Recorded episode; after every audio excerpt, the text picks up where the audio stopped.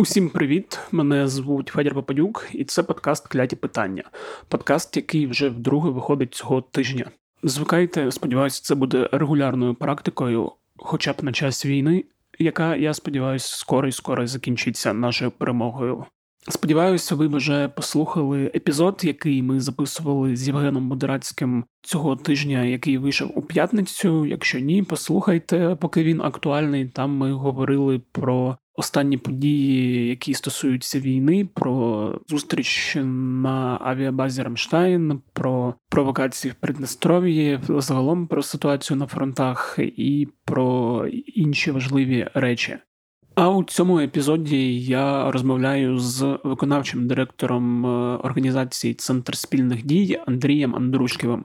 Хто регулярно слухає подкаст «Кляті питання, той знає, що Андрій дуже частий гость у цьому подкасті, бо Андрія завжди цікаво слухати. Він завжди весело та цікаво розповідає про державне будівництво, про роботу міської влади і державних інституцій. Але в цьому подкасті ми будемо більше говорити не про це, а знову ж таки про війну. Бо Андрій у перший день війни пішов е, добровольцем, і зараз він вже служить в ВСУ і має навіть звання. І мені дуже хотілося поговорити з Андрієм як про його досвід, е, про саму війну, так і про певні речі пов'язані з певними емоціями під час війни. І також мені хотілося поговорити з Андрієм про Бога, оскільки Андрій має якраз теологічну освіту е, Українського католицького університету.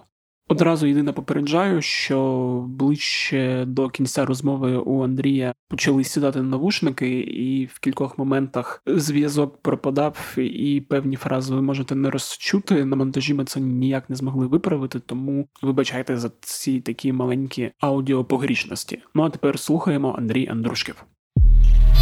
Вітаю. Вітаю вас, пане Федоре. Взагалі, перше, що я хотів почати, ці розмови ми зараз починаємо цим питанням з усіма. Це про перший день війни. Вже два місяці і два дні. Як йде ця велика війна з великою ордою. Чи пам'ятаєш ти, що ти відчував накануні, особливо враховуючи, що типу були новини не дуже, і здавалося, що все обмежиться тільки локально Донбасом, і Бог помилує. Але сталося як сталося. Я дуже добре пам'ятаю, це було здається 21 лютого чи 22-го.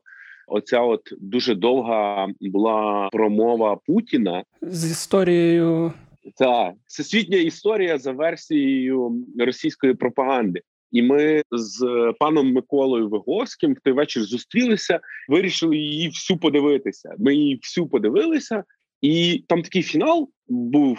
Тобто вона закінчилася нічим, і ми такі блін, come on. Там в кінці щось було про декомунізацію. Типу, я їм покажу декомунізацію. Ну це ще всередині було там. Ага. Ну, ці всі речі.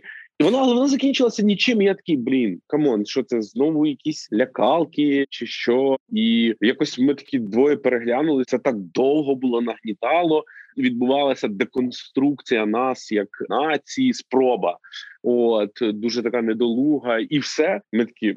Окей, ну добре, черговий раз російська пропаганда, чи нам, чи собі, чи світу намагається щось розказати дуже недолугому форматі. Ну добре, от але я готувався задовго. В центрі спільних дій ми проводили відповідні тренінги, були підготовлені спеціальні документи.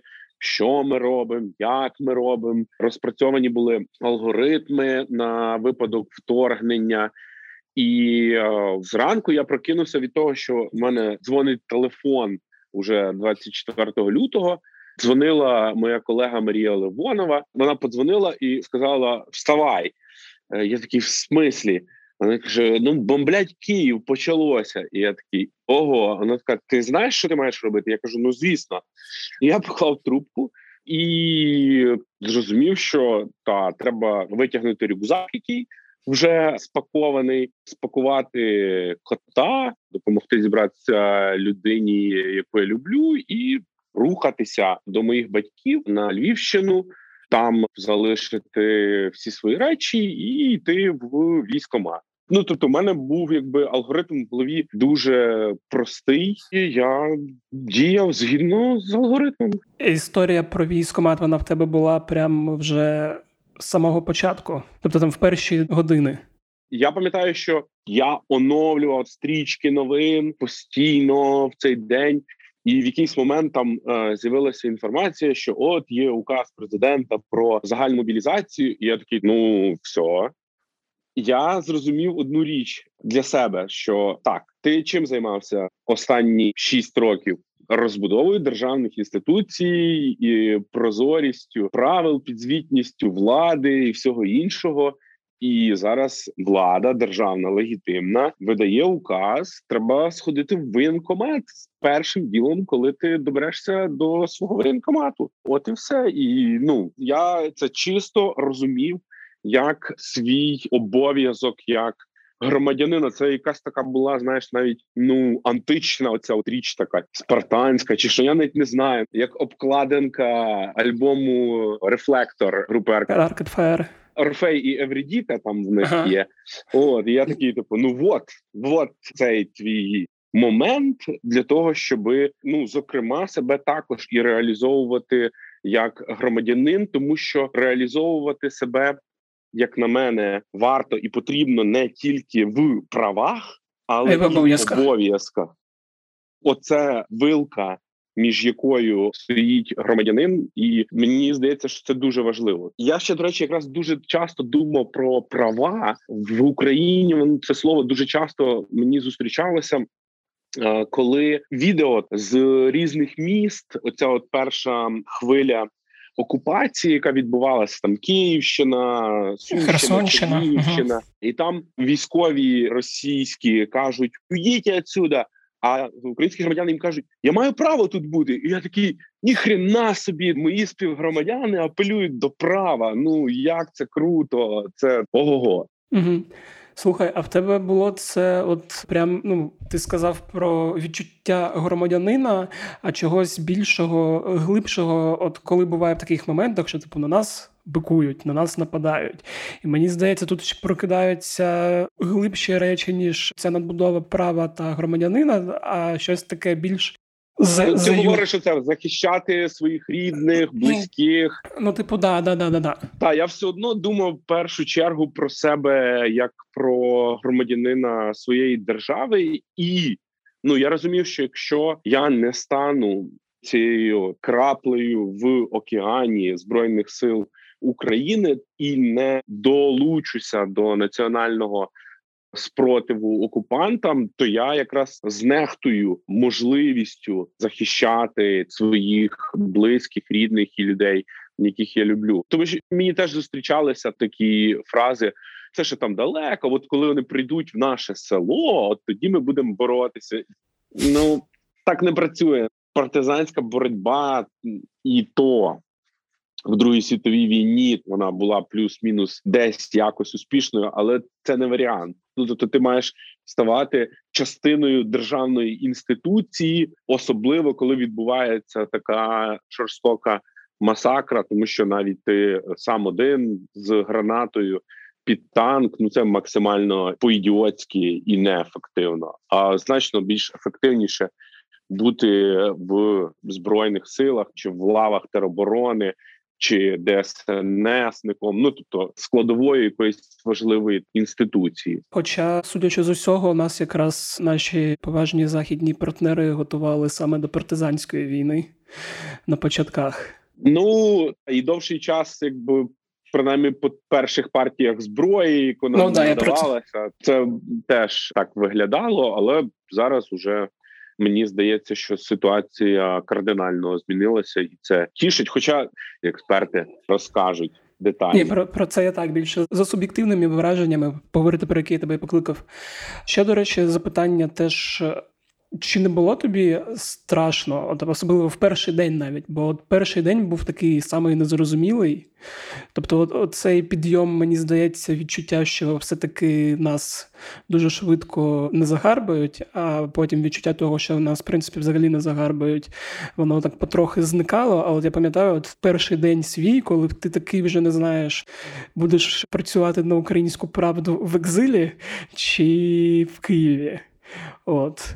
Чи в тебе страх пішов кудись? Очевидно, що було страшно. Я був в Києві, там був вибух десь в районі Рибальського острова. Я живу на Подолі, і це було дуже гучно. і Я такий ого, і хрена собі. Та потім опинився в Вінниці, і там теж були повітряні тривоги. Першу офіційну для себе усвідомлену сирену вже мав не в Києві, а в Вінниці, і це було дуже ну стрьомно. Але водночас, дякуючи ковіду і постковіду, мені мій лікар прописав заспокійливі. От які я якраз завершував приймати в момент початку цієї активної фази війни, і мені здається, що це теж допомогло якось не впадати в якусь крайню паніку. І плюс до того, в мене була відповідальність певного лідерства в малій групі тримати чіткість і порядок, тому я якось намагався це все діло контролювати.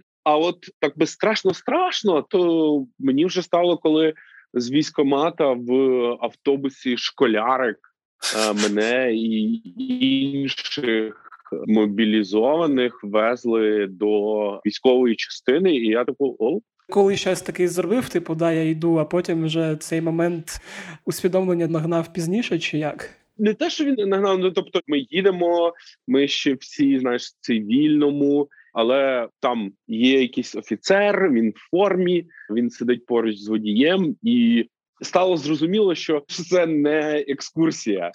От. І не комп'ютерна гра. І нас в якийсь момент через N часу довезуть до військової частини. Там нас перевдягнуть. Ми станемо комбатантами. Тобто, це вже людина, які видають зброю, яка виконує накази і має високу імовірність загинути. І це от в той момент я такий ой. Просто цей момент та було так на секунду страшно. Ну і потім ще було багато разів страшно. От, коли на позиції і по позиції працює артилерія, це неприємно, я б сказав так.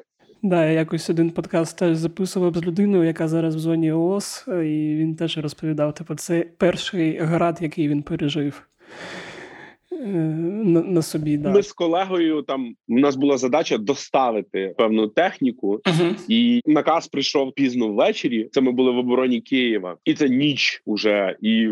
Нема вуличного освітлення. Ну це коли ще орки не вийшли, да? Вони ще були під Києвом в в районі там Гостомеля, Бородянки, Лютіжа, от цих всіх місцях, і нам треба було доставити відповідне обладнання. От і ми приїжджаємо на позицію до колег нашого підрозділу. Ну і треба доставити, підключити, забрати інше і поїхати. Це робота хвилин на 10-15.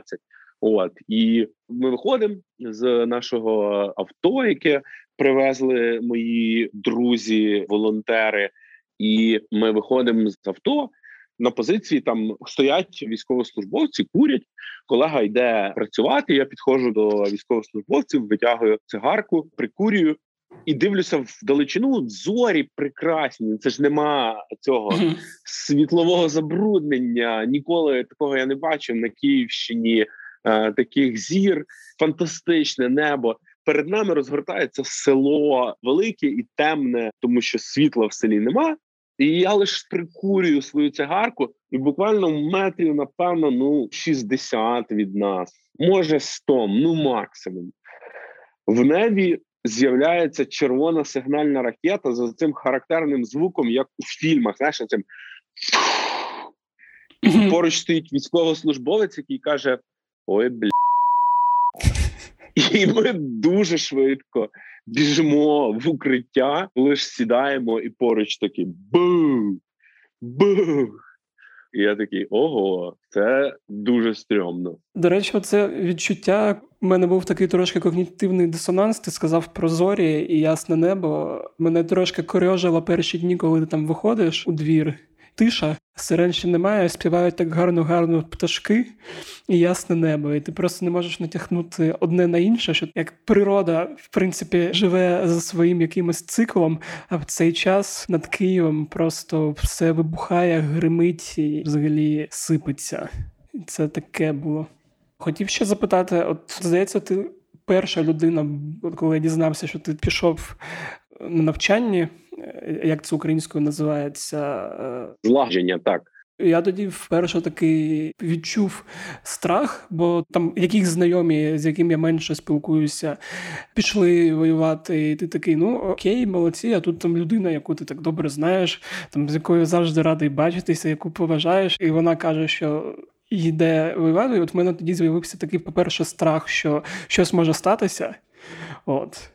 А по-друге, почалися такі штуки, особливо в перші тижні, коли ти от не можеш зрозуміти у собі, наприклад, я не йду воювати, чи ок це, чи не ок це, чи те, що я там боюся, або недостатньо ненавиджу, чи ок це, чи не ок це. І потім вже в той момент якраз там почалося багато повідомлень про те, що там всі не мають йти на фронт, нормально працювати у тилу. І я хотів запитати, ну я зрозумів, що ти для себе зрозумів, що один варіант це виконати цей обов'язок громадянина і піти на передову. А про інших ти я так розумію, думаєш, чи не повинні вони всі йти, чи ні? Я думаю, що як мінімум і як максимум точно не варто шукати якогось варіанту відпетляти, тому що мобілізація це така річ, яка вирівнює там всіх. Якщо ти педіатр в твоєму місті є потреба в твоїй роботі, держава тебе визначає як людину, яку не потрібно призивати, тому що ти потрібен там, де ти є, чи там не знаю, ти якийсь електрик в комунальному підприємстві, чи сантехнік в місті чи містечку, то все ок. А мені траплялися якісь такі моменти, десь в соціальних мережах протиставлення. Ну от, якщо ти айтішник і ти даєш в країну валютну виручку. То значить тобі не треба іти більше того, шукати всіх різних способів, щоб відпетляти, тому що так буде краще, і це якась дуже, як на мене, хибна риторика, тому що є закон. Є указ президента, і плюс до того зараз сучасна війна досить технологічна, і в моїй бригаді, і в інших підрозділах, з якими доводиться спілкуватися, періодично ти скаже: От нам би такого то такого то фахівця, який має досвід з роботою з технікою сучасною, чи там знає якісь мови програмування, тощо, тощо, і тому я кажу, що важливо важливо розуміти, що буття громадянином воно не міряється. Якимись додатковими компетенціями, уміннями, і рахунок яких можна відпетлювати від важливого громадянського обов'язку, яким є захист своєї країни. Угу. Так я на це не дивився. До речі, страшно. Ти кажеш, як на мене, то дивніше і небезпечніше, коли не страшно людині. Мені траплялися такі люди, і я так завжди з осторогою на таких військовослужбовців дивлюся, тому що я не знаю, як себе ця людина поведе в якійсь критичній ситуації, чи буде дбати про безпеку своїх колег, тощо, бо це теж якби важливий, як не як на мене елемент, бо страх, як на мене, раціоналізує поведінку. Ну тобто не ситуація, коли людина впадає в паніку, а коли є от це от холодне розуміння, що та є якісь межі, за які не варто виходити, і це розуміння цього. От, от так само в мене був теж один з моїх моментів страху, коли мені видали мій автомат. Mm-hmm. Сказали, оце твій автомат. Це тобі там чотири магазини, оце твої патрони, оце тобі засоби для чищення. Давай, от ось так він розбирається. Ось так він збирається, сідай, розбирай, збирай. І такий знаєш, як в цьому в um, Full Metal Jacket фільмі я ага. навчився дуже швидко його збирати, розбирати, і такий ого. А потім такий ого, це ж дуже страшна зброя в мене в руках. Тому треба з нею дуже акуратно при тому всьому, що я там вмію, можу її швидко збирати, розбирати. Знаю, як швидко закласти магазин і що з ним робити. Я просто багато про такі емоційні речі питаю, і мені цікаво дізнатися у тебе більше там через свій досвід і через те, що мене в принципі хвилює, і що цікаво від тебе почути як від розумної та мудрої людини. Крім страху, ще от одне відчуття, яке в мене було, про яке я теж хотів запитати, і тут має допомогти твоя освіта богослова. І, взагалі, от е, мене в якийсь момент, там в перші місяці, особливо коли ми там побачили всі ці кадри з Ірпіня, з Бучі, кидало в такі дві сторони. Перша сторона, що ти розумієш, що смерті стало навколо дуже багато. І я от згадую трагічну історію, яка трапилася у 2016 році, коли вбили нашого колегу Павла Шермета, і згадую, який це був тоді жах, коли ти там вперше в мирному Києві стикаєшся з такою раптовою смертю, і просто тиждень чи два ходиш, не можеш у себе перейти. А в момент, коли війна, коли смерть постійно і її багато, ти просто вже не можеш емоційно ніяк це відбивати.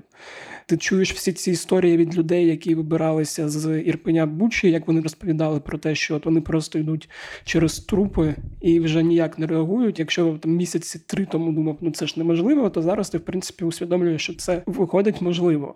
Перша емоція, яка в мене була, що масові вбивства для людини це в принципі нормально і природньо, якщо врахувати всю історію, яка була від того моменту, коли людина вперше взяла в руку палицю чи камінь, і до нашого буття. Що в принципі все це таке пекло, і нам так не пощастило, що воно прийшло на наш поріг.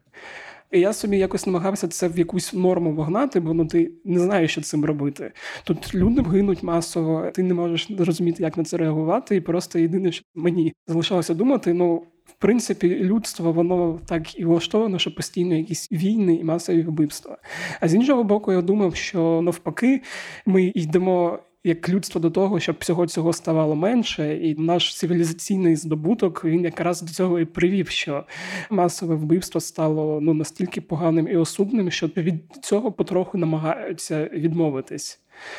І розвиток цивілізації, в принципі, мені здається, з іншого боку, може привести до того, що вбивати вже так масово не будуть. І от я хотів тобі запитати, чи не є в тебе там якогось для себе пояснення, от як себе відчувати от в цьому вирії, в принципі, ну кромішного пекла. Бо те, що зараз відбувається, інакше важко назвати, якщо там не порівнювати з колами Данте чи, чи з чимось. Ну, дивися, у мене був такий досвід в один з днів в обороні Києва. Ми з колегою у нас була задача працювати цілий день з високопоставленим офіцером, супроводжувати його. Він е, об'їжджав, оглядав позиції, перевіряв щось, займався. Своєю роботою, а ми якби просто його супроводжували. Мій колега водій і я, uh-huh. і в якийсь момент ми опинилися на одній з позицій, і е, там був підрозділ. Ми до них приїхали, все вітаємося е, тудим-сюдим, перекур. І в якийсь момент він всіх кличе до себе. От вони вишиковуються, і в цей момент я розумію, про що він починає коротку промову. Виявляється, що там в тому підрозділі буквально вчора були втрати, смерті і поранення. Угу. І дуже коротко їм говорять, що та так трапилося, тому що це війна. Збройні сили України, військово-політичне керівництво, державна влада зі свого боку подбають. Про те, щоб були застосовані всі можливі компенсації, там допомога родинам загиблим і е, пораненим вашим побратимам. Водночас я прошу вас далі продовжувати працювати, тому що у нас є дуже багато роботи попереду. Давайте не розкисайте. Слава Україні! І це дуже коротка промова була. Я такий, типу, спочатку подумав: ого, а що так мало ніякого гуманізму, е, ніякої підтримки. А потім думаю: а дійсно, напевно, і не треба, тому що скільки би ти зараз не дав гуманізму, його буде недостатньо. От і можливо, це треба відкласти на потім, тому що та є якісь завдання і робота. Там буквально через 10 хвилин підрозділ починає працювати, виконувати бойові завдання, і я такий. Та дійсно тут не місце зараз для якогось ванільного такого гуманізму. Треба просто людям сказати, що я вам дякую і розумію, що сталося. Ми будемо забезпечувати ті гарантії, які обіцяє держава, і я вас закликаю працювати, тому що від вашої. Праці залежать не тільки такі якісь важливі речі, як там відновлення територіальної цілісності, державний суверенітет, а і ну життя звичайних людей, які живуть в будинках, які видно з цих позицій, на яких ти знаходишся, і це було з одного боку таке дивне відчуття, а з другого боку, о, отак правильно, напевно, так треба рухатися, і напевно, ця людина, яка на війні вже з 2014 року в собі це все пропрацювала, відрефлексувала і діє зараз дуже і дуже правильно. І я якось собі це вклав в голову таку модель сприйняття того всього, що відбувається. Бо загалом це реально дуже стрьомні речі. Я був там в Бучі, в Бородянці, буквально за кілька днів після того, як були звільнені ці міста, села в Іванкові. Ну я був в Бучі, здається, на другий день після президента. Угу. Тобто, коли ще людей тіла не прибирали. Бо я якраз їздив вже коли було, ну скажімо так, тільки техніка нагадувала і попалені будинки про те, що тут була війна. То там трупів я не бачив. Я не бачив тіл. Е, але саме це от відчуття зруйнованих, повністю розтрощених міст, центральних вулиць був на Чернігівщині в селах. Там буквально вчора закінчився бій. Був на той момент звільнення цих населених пунктів. Там люди виходили з е, підвалів. і Вони були максимально розгублені, не реагували взагалі. Вони просто такі підходили до машини і казали: у вас є сапери. Ми такі, ми не сапери. А навіщо вам сапери? Вони кажуть, ми вийшли з підвалу, а у нас на столі на кухні чекають гранати лежить. Очевидно, десь захована граната. Ми не знаємо де. Боїмося що-небудь чіпати, але хочеться е, назад в хату, тому що в підвалі холодно. Ну а на двоє падає сніг. Це ще той час, коли сніг періодично перепадав, і ти такий блін, ти не можеш цим людям допомогти. Вони розгублені. От і так було дуже дуже страшно від цього. І це дуже дивне відчуття, тому що заїжджаєш, розумієш, що в цьому селі був жорстокий бій. Люди тобі кажуть, що там виводили за село, розстрілювали людей. Але оця от шкода і жаль внутрішній за загиблими так, але ще більше за ось цими людьми, які тут е, залишаються зараз в цей момент. Тому що ти розумієш, що в цьому селі нема світла. Люди тобі кажуть, що дрова в кого були, їх всіх забрали російські солдати, і уже місяць село було в окупації, дуже сутужно з продуктами. І ми такі сідаємо в машину, починаємо їхати. І мій колега каже мені: ми їдемо в село ну максимально розбане. Ну і що ти хочеш мені сказати? Де твій Бог? І він якби ставить під сумнів мою якби віру. І в цей момент я такий, типу. Ого, Андрушків, зараз просто втрачає в ліквідності твій диплом теолога, тому що тобі поставили серйозне питання, Серйозно? на яке ти не маєш відповіді. Причому я так розумію, питання ще поставлено в серйозний момент і в серйозному місці. Тобто, все вже свалу немає. Ми їдемо по селу цьому мовчки. Я думаю, так, ну що йому сказати? Треба щось сказати, тому що ну це дуже було тупо стільки років вивчати теологію і зараз не знайти відповіді. І ми виїжджаємо за якісь з поворотів цього села, і там стоїть машина, автомобіль легковий, і там стоять якісь волонтери, які вже доїхали до цього села, і вони видають якісь крупи, хліб. Ми під'їжджаємо до цієї машини. і Я бачу, та що це люди, якісь які приїхали. Вони в значно чистіших куртках ніж ті, що місцеві, і вони видають там допомогу. І бабці там стоять жінки, чоловіки, які приймають цю допомогу. Ми наближаємося до цієї машини, і я кажу: ну от Бог. Це було дуже приємно мені і щасливо. розуміти, що от такого типу чудо має місце, і я можу бути його безпосереднім свідком. Та до речі, дякую, що підвів сюди.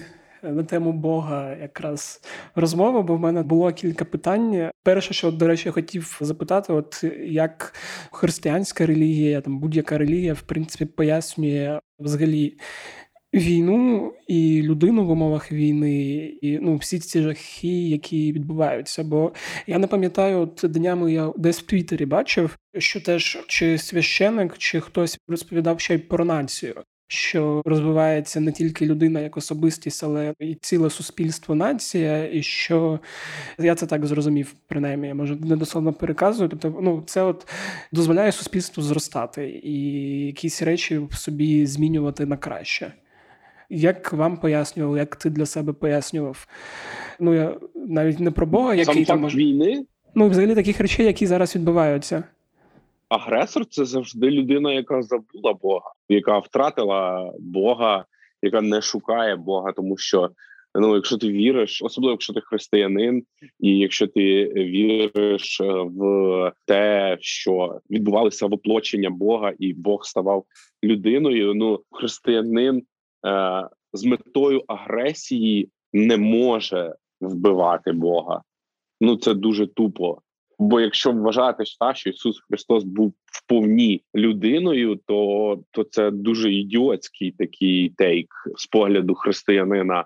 Речі, які відбуваються потім, це залежить від того, як суспільства проходять через війну. І мені здається, що ми дуже добре проходимо через війну, тому що у нас є величезна підтримка тилу, тобто немає якогось там окремо якась армія, яка воює, окремо якісь е, люди. Люди, ну типу, як по Росії, Так, так.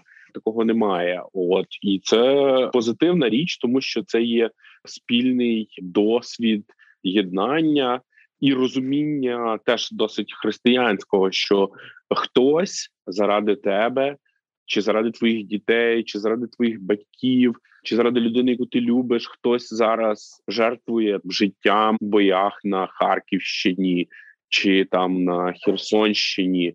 Це дуже от фундаментальна річ, і оце те, що християни співають на Великдень, що Ісус Христос смертю смерть подолав. То оце зараз із нами відбувається.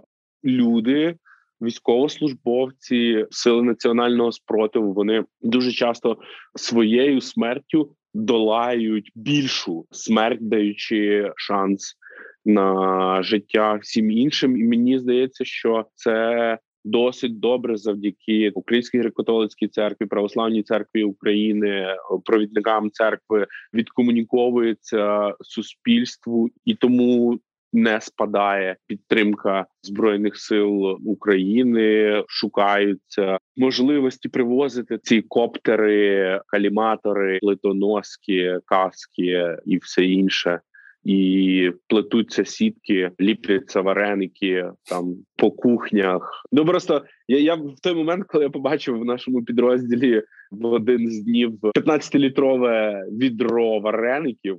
Я просто подумав, скільки це людина годин, і як потрібно любити незнайомого тобі військового службовця, щоб зліпити йому їм е, так багато. вареників. Так, це типу ого. Я про це трошки думав не як християнин, бо я не є, а просто як там людина з якимись своїми речами. Що я думав, що тут ще якісь такі речі про щирість і про емпатію, коли я можу поставити себе на місце іншого, усвідомити, як йому там чи їй буде погано, і щось допомогти зробити. І в принципі, усвідомлення себе на місці іншого, і те, що я це інша людина, в принципі, в якійсь мірі дозволяє мені не не знаю, не нападати на тебе, там, щоб забирати в тебе не знаю, твій телефон чи ну, про життя я взагалі не, не говорю. І я так розумію, що якраз Окрім цього християнського, так ти пояснив, що в людей нема Бога. Бо я ж от читаю зараз там щоденники німців, про яких я вже який подкаст згадую, довга книжка просто німців під час Другої світової війни. І Там є багато щоденників та листів католиків, які були під час Другої світової війни, якось там підтримували нацистський режим. Хтось якось намагався зробити, щоб нацисти не вбивали людей з обмеженими можливостями, людей, які знаходились в психіатричних лікарнях випадках, але в цілому весь той. Ад Другої світової вони там в принципі якось то підтримували. От і я розумію, що ну з одного боку, як ти сказав, що да, коли людина відвернулася від Бога, хоча продовжує думати, що вона від нього не відвернулася, це проблема. І по-друге, проблема, коли людина не може себе поставити на місце іншого, коли ти там умовно сидиш десь в бункері і не можеш уявити, як це бути людиною, в яку стріляють. От. Або людиною, в якої забирають е, її дрова. В Іванкові ці всі прирікання людей на повільну е, смерть, смерть це теж дуже як на мене, жахлива історія. Погоджуюсь. А ще хотів запитати тебе: в тебе є певна профдеформація людини, яка займається цим аналізом побудови суспільства, держави, влади, інституцій і так далі. Ти не думав взагалі глобально, чи буде на землі такий момент, коли от всього цього не буде, коли не буде таких держав і лідерів таких держав, які можуть просто в якийсь момент вирішити, що сусідньої держави та народу не існує, і можна влаштувати як то на старості літ маленьку побідоносну війну. Я ж розумію, що якраз інституції і певні такі цивілізаційні штуки вони якраз сприяють тому, щоб от таких ситуацій було менше. Я роздумую теж от про це, і як на мене, то окрім інституцій і прописаних якихось там правил, важлива ще ну такі якісь базові речі: чесність, відповідальність тощо. Тому що от зараз ми читаємо в публікаціях різних там і світових і українських змі, що виявляється на російських танках на економічній правді була публікація про те, що там французькі якісь запчастини ага. стоять, і що їх продавали, обходячи санкції і інші штуки. І я до чого веду загалом суспільства сучасні вони ж е, рухаються до більшого добробуту, більшої тривалості життя, дешевшого круасану, більше мигдального молока. В безлактозному капучино, тощо, тощо, тощо, і ці речі вони досягаються або там якось повільно, або шляхом якихось домовленостей з людьми і країнами, які сидять на природних ресурсах. І книжки з світової історії світової економіки нам підказують, що зазвичай на природних ресурсах сидить якийсь психопат, тому що це прекрасні умови для народження якихось авторитаризмів, тоталітаризмів, точно не для демократій. Беремо, наприклад, там ту же нафту. Вона де в Росії, або в країнах перської затоки, де з правами людини і іншими прийнятими речами давним-давно в демократичних країнах дуже далеко. Mm-hmm. От, хоч там і гонки Формули 1 проводяться, і чемпіонати світу з футболу, але до демократії в тому європейському цивілізаційному розумінні там ще дуже далеко. Ну або це якась Венесуела, теж ну демократією там і не пахне. І тому розвинені демократії вони на шляху до забезпечення добробуту для своїх громадян і слеш виборців в якийсь момент починають діяти лицемірно. Входячи в кооперацію з упирями, терористами чи ну тиранами авторитарними, і оце от якраз дуже тонка межа, тому що в кінцевому результаті все одно доводиться платити в той чи інший спосіб, чи якось намагаючись стримати навалу біженців. Чи врегульовуючи військовий збройний конфлікт, який чомусь починається недалеко від твоїх кордонів, чи ще в якісь різні способи оголошуючи світову війну з черговим світовим тероризмом, тощо тому інституції це круто, і вони дають високий рівень гарантії, але також і потрібно дбати про те, щоб люди.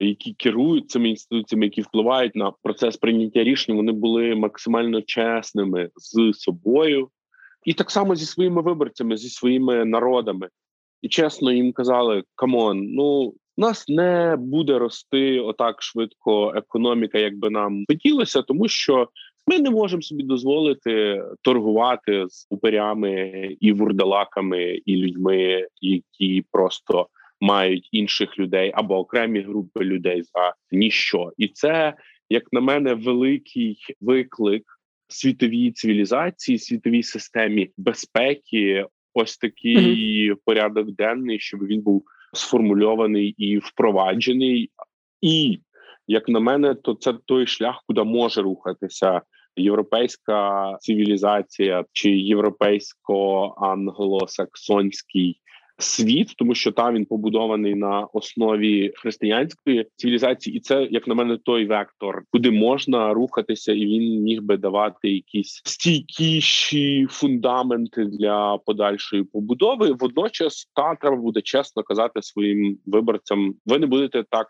екстенсивно здобувати добробут, як попередні покоління ваших батьків чи там дідусів, бабусь.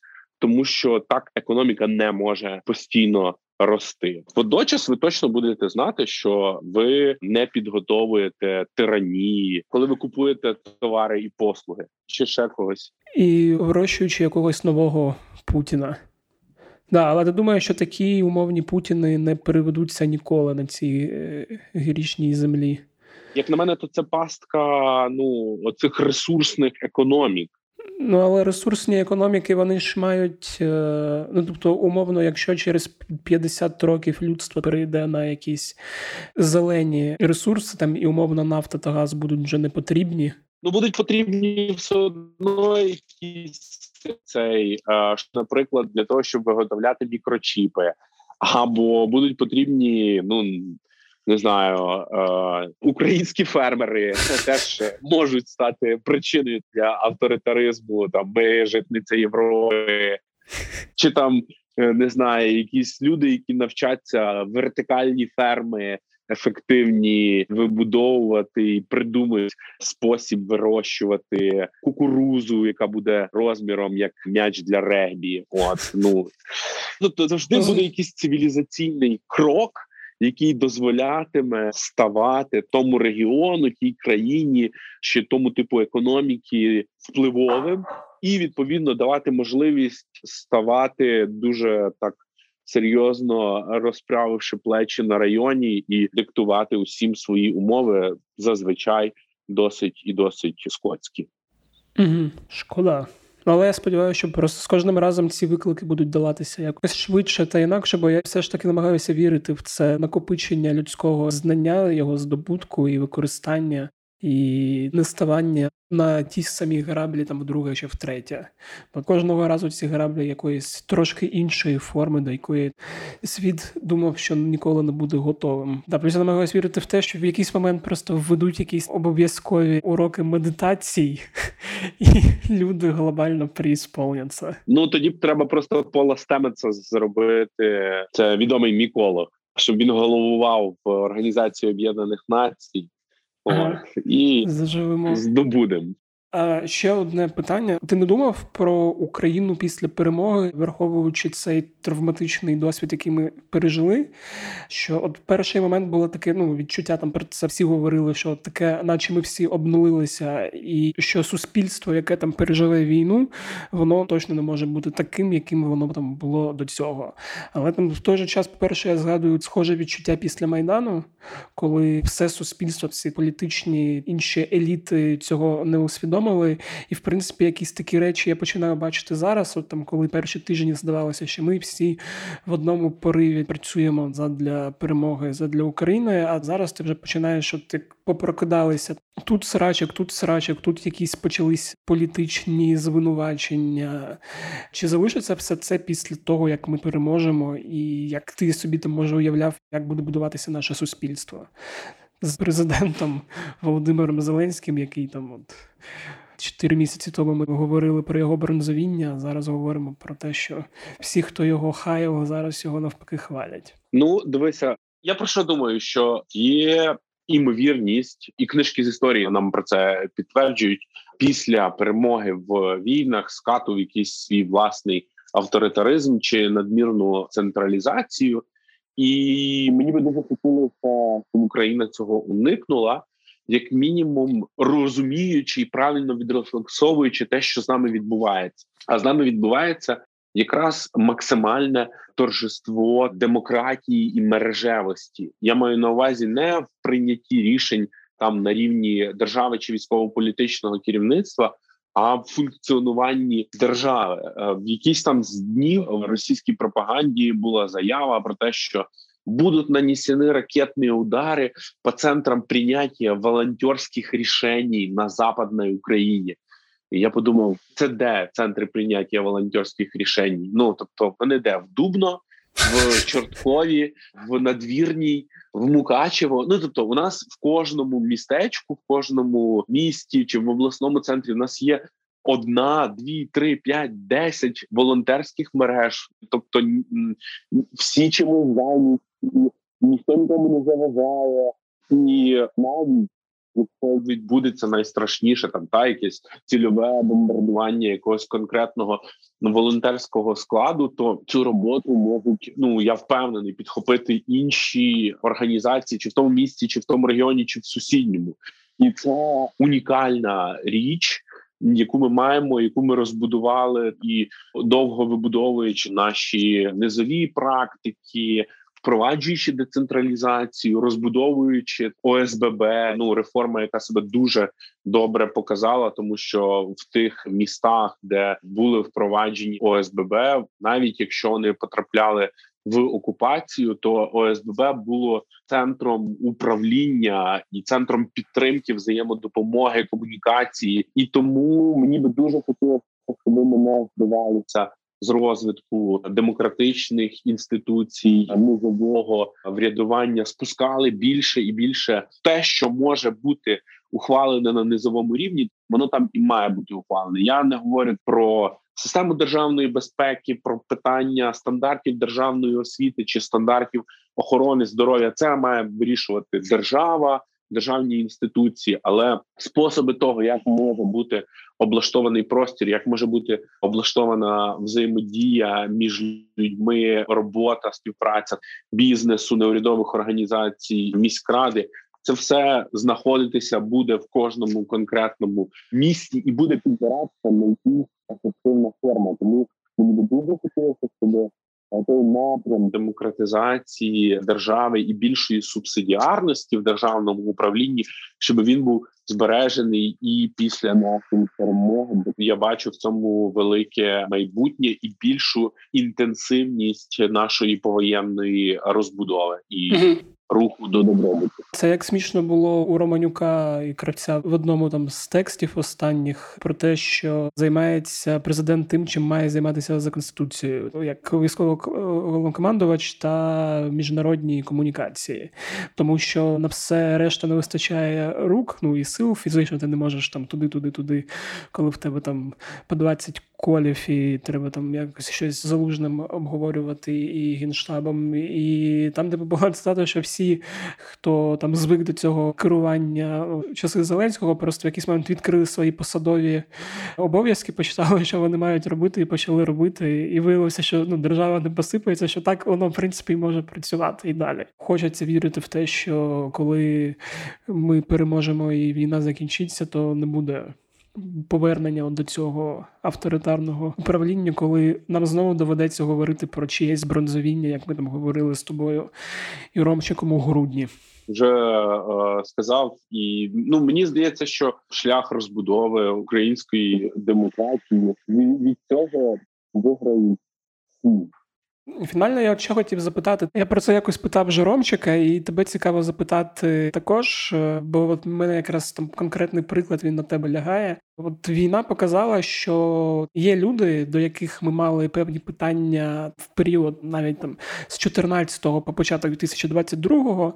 Е, я навіть не кажу тільки там про політичних діячів на кшталт Вілкула чи Добкіна, які зараз зрозуміли, що Росія це все ж таки зло. І ну я хочу вірити, що зрозуміли, типу, не вдають далі патріотів, щоб там в потрібний момент настати колаборантами. А я там більше навіть там про якісь людей з суспільства, які не дуже напряму дотичні до політики. Що хтось не знаю, там в Росію їздив на гастролі виступати, там хтось я не знаю, робив якусь херню. В тебе як приклад, який ти там кожного року згадуєш з одним е, хлопцем, який з іншими хлопцями в 15-му... хлопцями. кількома хлопцями, да, які там в 15-му році вибори в Одесі зривали. Це були ну відомі, якби блогери, люди медійні, які в принципі, залишаються. працювали на пана Ківалова Ківал, на да. виборах на мажоритарному окрузі. От і завдяки самому підходу до виборів на мажоритарному окрузі, просто фактично відбирали голоси в його прямого конкурента. Це ну якби відома технологія, і це відомий хід, що от, та люди працювали в інтересах. Представника партії регіонів, от людини, яка проросійських поглядів ніколи не цуралася російських поглядів. Зараз ми там побачили так частина з цих людей. Ну багато хто зрозумів. Там в мене там якісь друзі, які були просто типу вне політики, або не в тому середовищі, в якому там знаходжусь я, ти та інші, повністю змінили ну уявлення про те, хто є ворогом, а хто не був ворогом. Для когось було не так очевидно, що Росія це погано. А зараз стало 100% очевидно, якісь люди, типу Дурнєва, про якого насправді говорив, який зараз не знав, перейшов на українську і намагається теж якось волонтерити, донатити допомагати. І мені в концепті цього от зараз дуже цікаво, і я там про це інколи думаю для людей, які от цей критичний для держави момент себе проявили трошки ну з кращого боку, ніж ми там до них могли ставитись. От цей другий шанс він існує зараз чи ні? Таке запитання. У нас в кабінеті, в якому ми працюємо зараз е, з колегами під час ротації, там є телевізор, і він постійно включений. І там марафон. Да, марафон. Спілкувалися ведучі з Аланом Бадоєвим. І Алан Бадоєв він сказав, як на мене, фундаментальну річ. Приблизно те, чим я займався довший час а, в сфері шоу-бізнесу це було розмивання межі між українською і російською культурами. І оскільки гравітаційна взаємодія російської культури була відсутня, це було просто зміщення української культури в напрямку більшого лаве, тобто Москви. І він каже, що мені дуже шкода.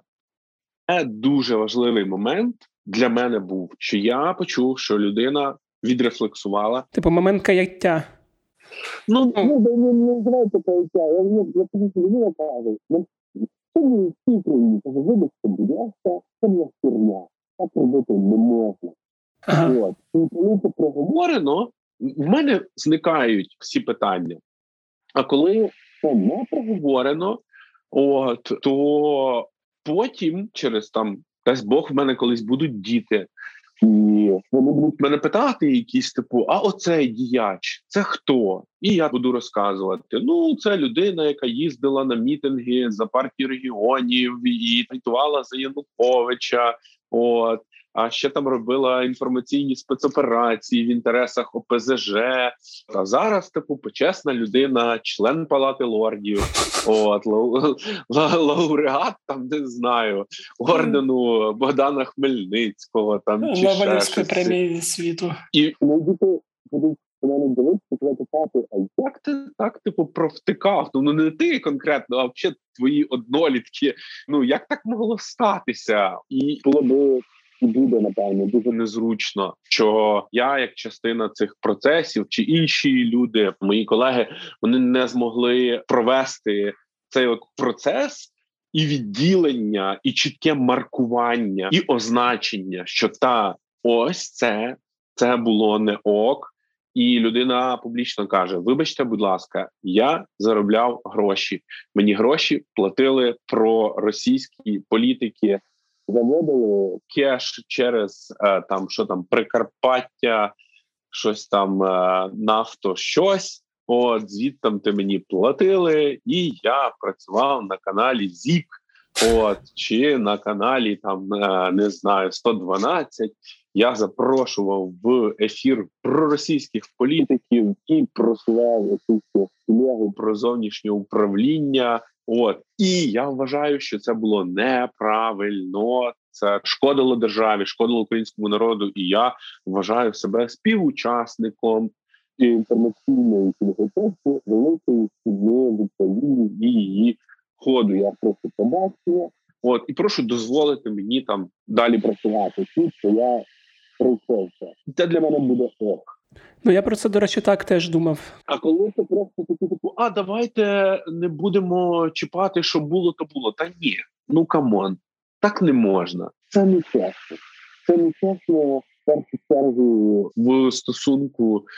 До всіх цих невинно загиблих, закатованих людей по всіх наших містечках, селах, містах. Ну я знаю, що це неприємно. Ти доросла людина, я доросла людина, і будь-якій дорослій людині в принципі незручно стати перед іншою дорослою людиною і сказати: будь ласка, я облажався і розказати, де саме, щоб сказати, що ти чітко розумієш рівень лажі. Це неприємно, але це потрібно для наступного кроку, для того, щоб була побудована якась довіра. Бо без довіри, без чесності ми Україну не побудуємо. Я тут стовідсотково погоджуюсь. Я про схоже думав, да, і мені от приємно, що що воно не тільки в мене в голові, а й до того ж так добре проартикульовано. Дякую, пане Андрію. Бережіть себе. Як то кажуть, здобувайте перемогу як найшвидше, щоб потім після перемоги ми могли з вами ей-ей-ей, закрити всі незакриті гештальти і сходити нарешті в інфільтрат. Я, до речі, в останній день, коли я був в Києві, я бачив, що він відкрився. Так, да, я бачив, що ти бачив і коментував це. Треба буде зганяти. Все, дякую.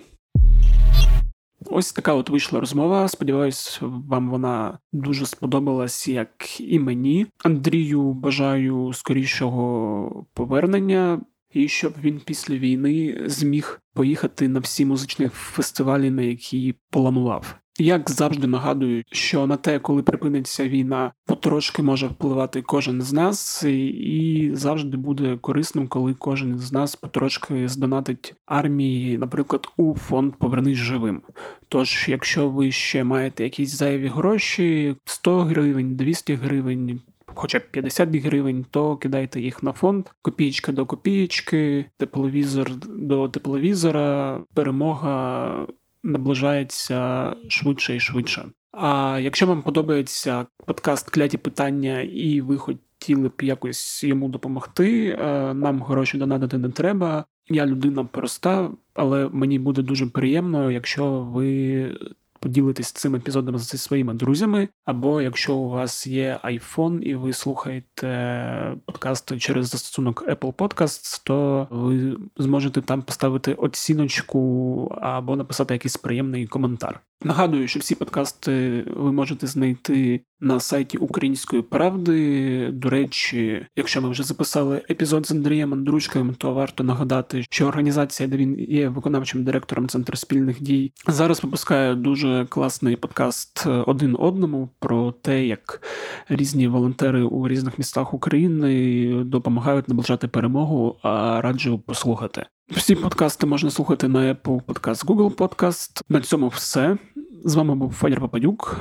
Бувайте здорові і почуємось наступного тижня.